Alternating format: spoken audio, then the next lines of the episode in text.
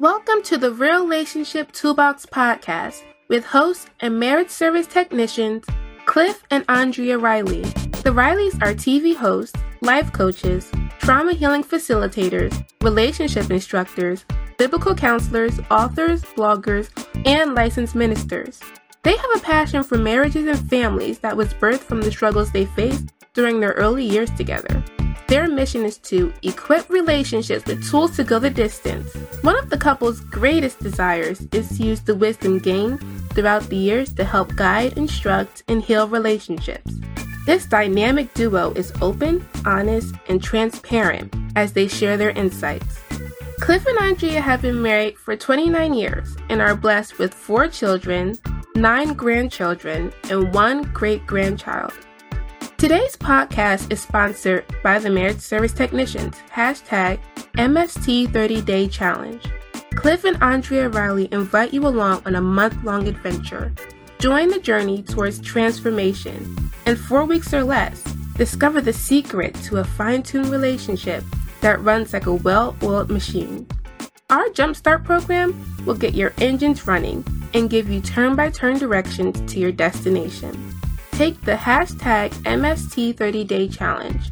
Come along for a ride that will change your life. Are you up to the challenge? Visit us at themarriagetechs.com forward slash challenge. This is the Real Relationship Toolbox, podcast number two, the Road to Recovery series, episode one Release and Reconnect. I'm Andrea Riley. And I'm Cliff Riley. And we're the marriage service technicians. Our mission is to equip relationships with tools to go the distance. Thanks for joining us. So, sweetheart, we've been talking about the road to recovery for a minute now. You're right. We started back in 2017 with an eight week Facebook Live series. Exactly. And of course, the notes from those sessions became the outline for our upcoming book. I am really looking forward to releasing that project. Me too. It's been like the domino effect after that. Yes, from Facebook Live, which inspired a book project, which in turn spurred two episodes of our TV show. And we should let our listeners know that today's guests were originally interviewed for television. Yeah, and it was really rich. But since we couldn't fit the whole conversation into a 30 minute spot, we came up with one of our brilliant ideas that the interview was the perfect length for a podcast. So here we are with the uncut version of the interview for today's show. That worked out perfectly, didn't it? It did. But one question though. What's that? For the record, can we clarify for the listeners who the brilliant one is? Okay. So how about we just keep them guessing? Hmm, I'm sure they'll figure it out. So, moving forward, let's dive right in. James and Gina Coleman have been married for 37 years. They have three beautiful children and five precious grandchildren. They pastor Restoration Worship Center in Sicklerville, New Jersey. Pastor Gina is multi talented. She's a dancer, a choreographer, a vocalist, and an interior designer. Now, she leads a women's ministry and she has two YouTube channels. Pastor James is multifaceted as well. He's a photographer, a videographer, a singer, and he's produced Christian TV shows. They both minister in prisons and shelters, and they've ministered internationally in Trinidad, Uganda, Jamaica, Zambia, Suriname, and in Canada. Now, we've known the Coleman for many, many years. And two things we know about them is that they have a heart to serve others and they love the Lord. Hello, James and Gina. Thank you so much for joining us. Hello. Hello. Glad to be here. You recently celebrated your 37th wedding anniversary. Congratulations on making it that far. Thank, Thank you very much. you. Thank you very much. Now, you made quite a buzz on social media after posting your quarantine anniversary photos. yeah, yeah. People seem to like what uh, what we decided to do. well, I did it. He just showed up. yeah, she did it. I just showed up. Normally we do something. We go out to a nice restaurant or or go somewhere. But because of the quarantine, um, she actually thought outside the box, and we still wanted to celebrate. So she came up with that idea, and it was a great idea. I'm just glad she thought of it because I I didn't know what to do. Somebody out there is looking at these photos and thinking, wow, look how happy they are. They're still in love after 37 years. How do they do it? James and Gina, we've known you at least for 25 years. So we know it hasn't been a smooth ride the whole time and that you've experienced some bumps and bruises along the road, like the rest of us. Would you speak to a time that you had to release or forgive along the way? Which one? Oh, let's see.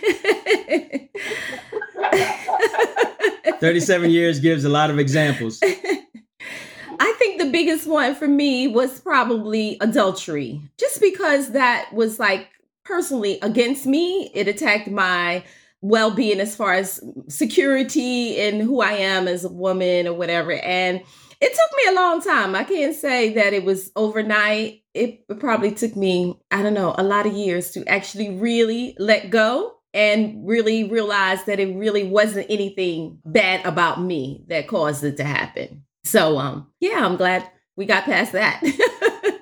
Cuz it came up in many many many many arguments and it caused me to look at myself kind of crazy different times and to compare myself to other women and it didn't matter what he said i would always still look at myself as being not so great because of the adultery that happened and it happened early on in the relationship like a um, maybe six months into the relationship but um, i'm still here so we over that part. Wow that's a blessing because many people don't even survive that so what can you tell the audience if they face something similar like, what can you share to tell them how they can get past it? Like, what kind of pointers can you both give? What I think that um, we always knew about each other, in spite of the craziness, we really genuinely loved each other. I believe that that's what held us together, along with the prayers of people and, you know, Jesus just helping us along the way. I really do believe that that was it, that we really genuinely loved each other and did not want to be apart, even though I kept saying, I'm leaving. But I think Andrea can attest to at least one time. but um yeah, I think we genuinely loved each other. Sure. Yeah. That's awesome. Now that we heard you, Gina, thank you so much for sharing that. James, when you were going through the, the whole process of recovery, how did you feel when all this was going on? Actually, we were like as she said, it was kind of early on, so we were b- still pretty young. At least for me, I wasn't good at relationships. I um, was pretty selfish, and at this point, you look to your parents' marriage, you look to your parents' friends' marriage, and kind of see how things go, and really kind of base your expectations on that and what you believe that the husband is supposed to do and a wife is supposed to do.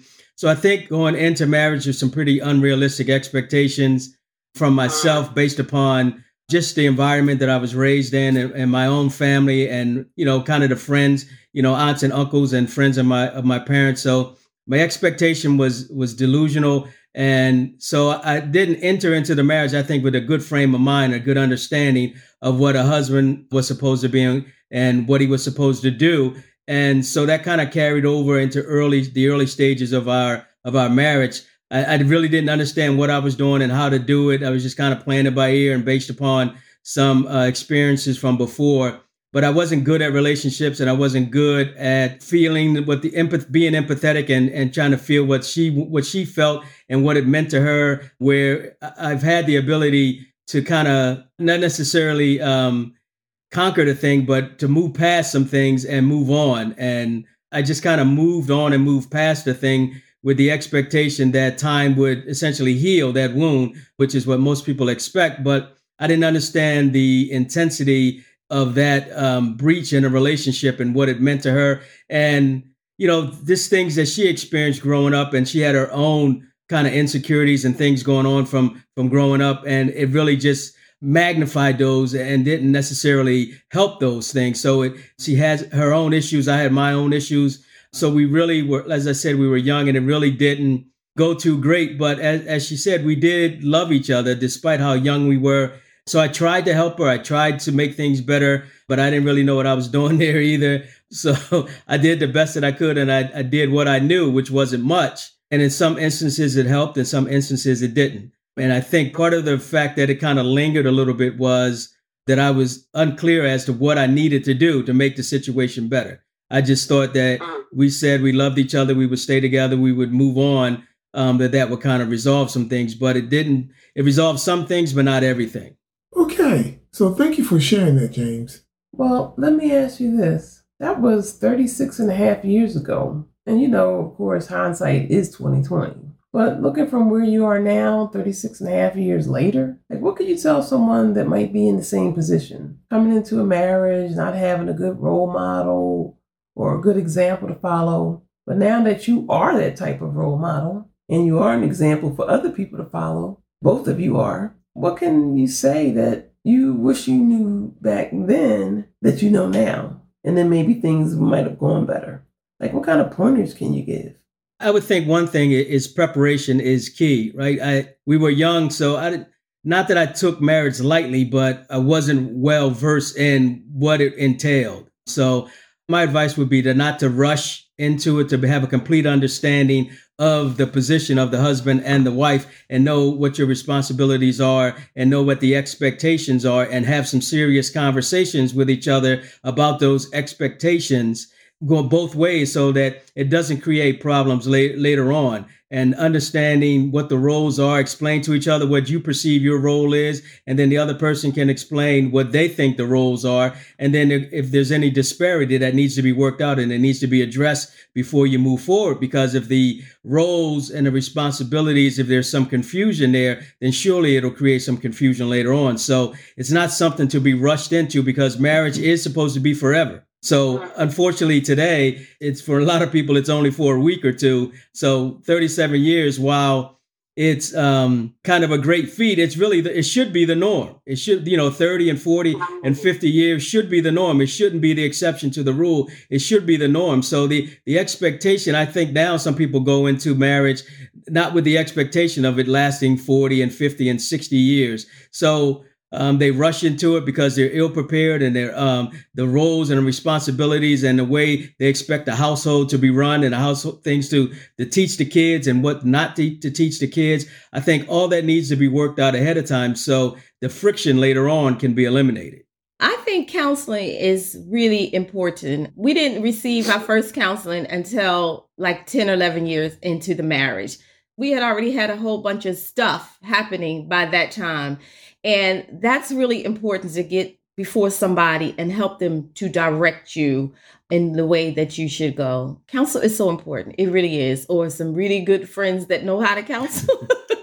that that's good too because I think that if if we had some counsel before you know, real counsel like they do now before weddings, we would maybe would have had those same problems, but know how to handle them better. We handled the problems how we knew how to handle them, and the way we handled it wasn't right. So I would tell people to get some counsel. And if they're born again, I would tell them, pray. You're to have to pray. this is to help you get through it. You're to have to pray to get through it. Yes, definitely. And not just pray, but obey what the Holy Spirit is saying to you. Well, James and Gina, as you know, premarital counseling is one of the services we offer.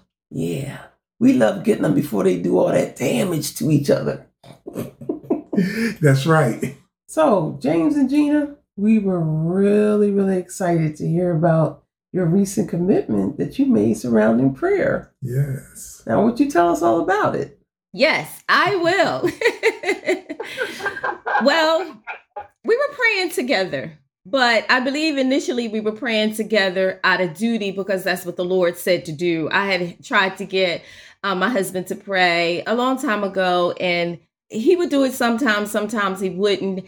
And the Lord told us like three times pray together, pray together. I don't care how you feel, pray together. And we did it, but it felt like work. So we had an argument, and I went to him and I said, Can you commit to praying with me for 30 days? Can, can you just really do that? Because the Lord said, Pray.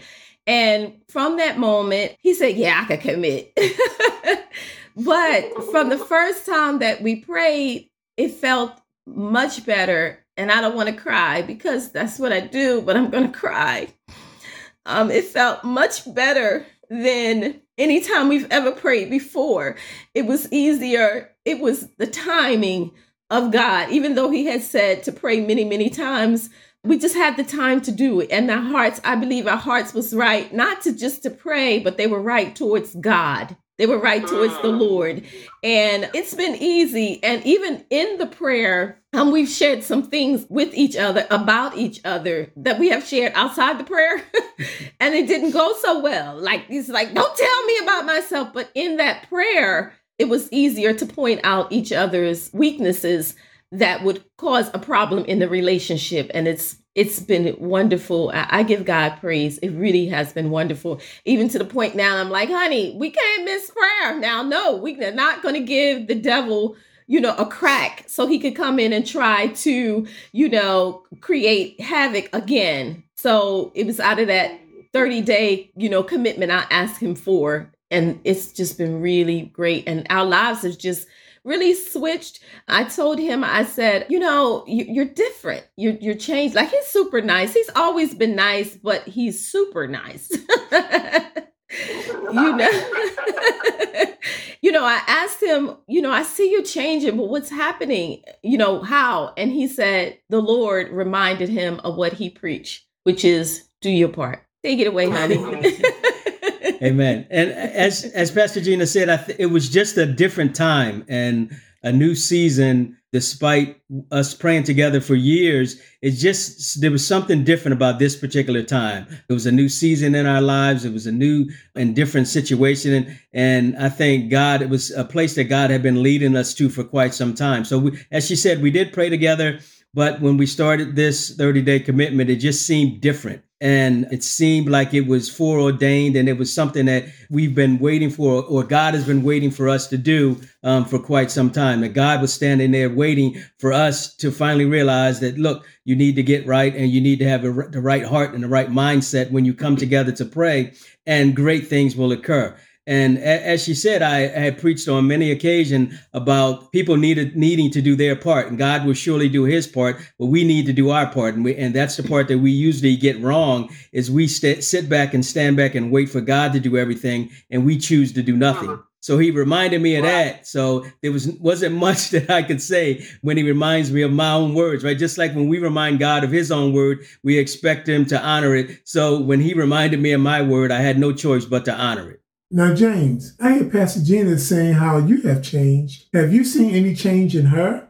I have. I think she is a little more receptive than she were before, a little more open to conversation and just some points that I may want to bring up that, hey, I'm not in this particular area maybe your tone is a little harsh or in this particular area uh, you know I'm, I'm this is how i feel when you say this um, where maybe in the past it was things that weren't received. But now I think that she's in a position to receive and understand that I'm not necessarily attacking her. I just think that we need, there's some things that just need to be addressed and need to be worked on. And it's a continual process for all of us. So whether you're you know, been saved four days, four months, four years, or 40 years, you're still in the midst of that process. And there's still some things in your life that need to be addressed and need to be changed. But if no one can come to you and say anything to you, then the things will never really get addressed because God's going to have some people use some people to come to you to say some things that will probably initially offend you. But then when you take the time to sit back and look at it and evaluate it and the Holy Spirit speaks to you, then you realize that, well, this is for my own benefit and I should have been listening and I shouldn't respond this particular way. I need to react differently and I need to be open to mm-hmm. what people say because the, the you know the Lord could be speaking through these people. It seems like what I hear from both of you is that when you began praying together, you each dropped your defenses and you became more vulnerable. You became more open. Is that what I'm hearing? That's something that, that we can concur with. Things that we can say to each other in prayer, but at another time, it just might not be received. It's almost like you're praying with someone and you see them at their most vulnerable time. And when they're talking to God and you hear what they're praying and what they're saying to God, I mean, that's that's very, very intimate. And it's like if you're really sincere and you're ready and your hearts are ready. And so when you go to God, you're not coming with any pretenses and you're not coming with any excuses. That's the time you're saying, This is the one who can help me. And he knows I don't have to put up a facade. I mean, well, that's how I feel. So when you're at your most vulnerable and you're coming with humility, that's the word humility. That's what I'm actually hearing from both of you. Yes. So things that you might have said to each other at different times, but now there's a level of humility with it. When you hear a person praying for you, that's the difference. Yeah. And another thing is that I kind of picked up on is your communication. In communication, there can be a lot of different interference and a lot of static and a lot of misunderstanding. But it seems like what I'm hearing is that when you started the 30 days of prayer, it also opened up the lines of communication. And now that you're able to see each other's hearts and have more compassion and more empathy for each other. As you guys started to pray together and also actually hear the voice of God, Gina, I hear you talk to Andre sometimes, and I know you're all for God. You want to be in His perfect will. And it sounds like when you guys started praying together, it positioned you in that place. Mm-hmm. Now that both of you hear from God on the same wavelength now. And that's what I sense from this conversation. Right. I just add the uh-huh. one this one thing. In the beginning of 2020, I declared to the Lord, it's just going to be Him and I, and I'm I'm just going to work with Him, and we're just going to get my little life together. And I also had decided that I was going to just speak life, which hasn't always been what I've done with this mouth. And I had to come to a reality that if I wanted something different, I'm just going to have to start speaking what I want, speaking what the Lord said. And the biggest thing um, Minister Andrea knows is just stop comparing myself. Just accept me, accept what I have. And, you know, when I did that, even in my own personal prayer, I just begin to feel better. I begin to feel better about my husband because I would compare him to people, not necessarily because he was bad, but because I wanted something that they had, which could be, could be coveting, probably was coveting. Instead of just being grateful for what I had, because I have been given, um, many times people told me, Jeannie, you have a good husband. He got problems like other husbands, but basically you have a good husband. And during this um, pandemic, I just really wanted to be different. I told the Lord several times, I don't want to walk away empty handed. I mean, I'm not talking about things, I'm talking about change in me and yes, some of the things that he said, like before, um, when he would come close to me, I don't know, a guard would just go up. like, you know, if I could put my hands up, it would go up. But, um, and I knew it would go up. And so he told me that he didn't like that. So if I could just go ahead and be more open, so I would just pray and say, okay, I don't know what that is. He even encouraged me to pray and ask God, what is it? Well, I haven't found out the answer yet, but I just decided I'm just going to be more relaxed. I'm just going to be relaxed. He's not here to hurt me purposefully. So I'm going to relax and I'm going to let God do what he needs to do with me during this season. And also, I wanted to say that I felt that if we did not get this prayer to, um, prayer together and our lives together, we would hold up the ministry. And we don't want to do that. You don't want to have a ministry that's not growing, you know, because as we grow, the church will grow. So that was really important to me, uh, more than the marriage. It was that I would fulfill the plan of God for my life. Amen. Well, this is so good. I'm always excited to hear to hear about this because I don't really know a lot of couples who pray together consistently. I know. Like we don't run into it often. So it was just very refreshing for us to hear. You're actually doing a lot of exciting things. So before you leave, we just want you to give this we want to give you like a minute or so just to give the audience a highlight of, of the things that you're doing. All right, it's me. the most exciting thing that I'm doing now is my YouTube channel called Choose Life.